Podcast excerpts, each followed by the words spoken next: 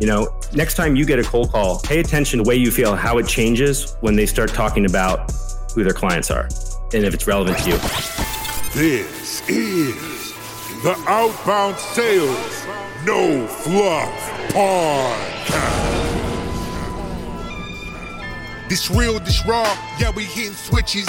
Ain't no cutesy stories, no rants, no product pitches. This outbound sales prospecting at its best. Yeah, we hold it down from the east to the west. That's on the daily podcast every single day. So tune in, cause this is the way. Your epic cold calling coaching moments and see who wins, who bring that suspense with interviews straight from the experts. So get your knowledge up and put it to work.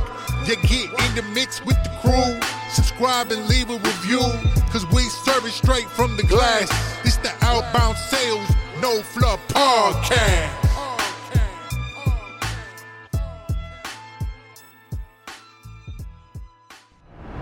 Oh, interesting. Yeah, Yeah, yeah, yeah, that's yeah. the same.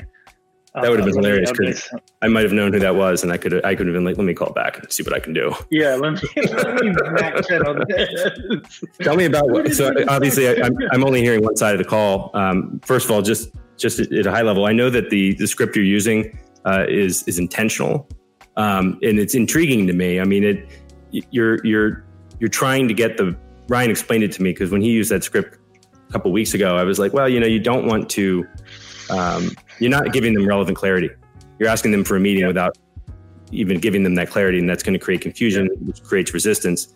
And explain to me the psychology behind this approach. It's intriguing to me. I, I, I don't personally use it. Uh, it's not that I wouldn't. I just haven't yet.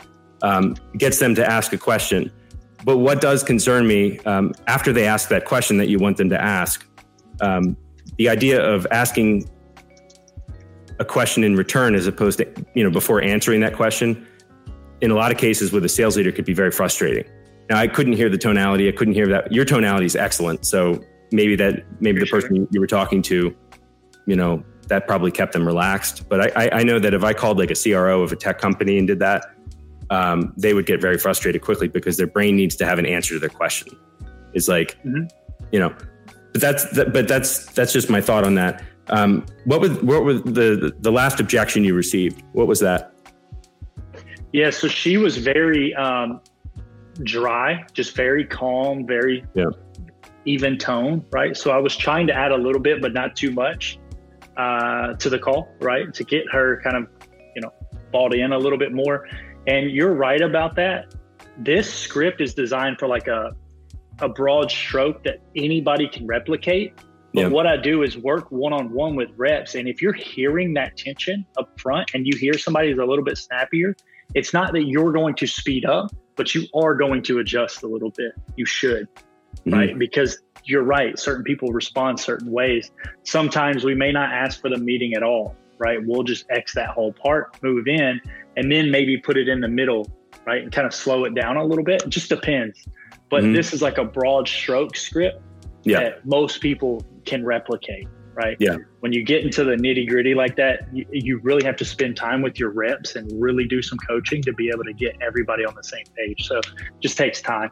Uh, Yeah. What was she saying?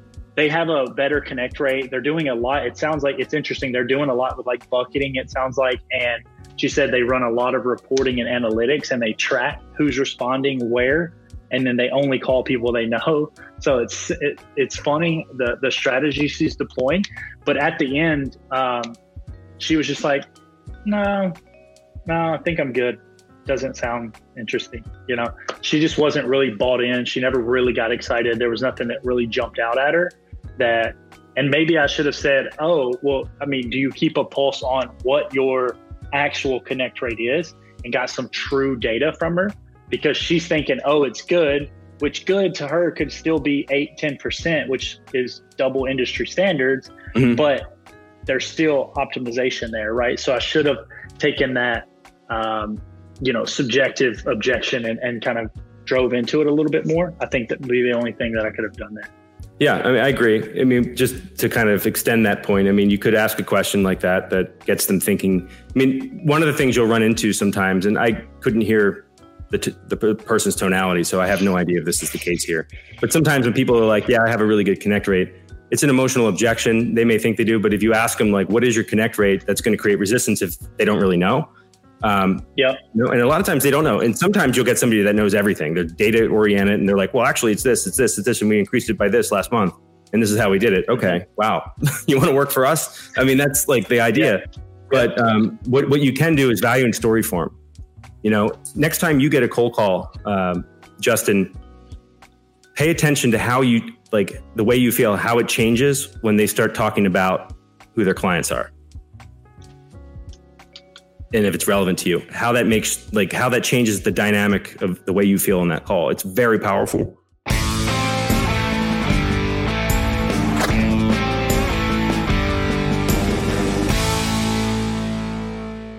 Yeah, let me, let me back channel this.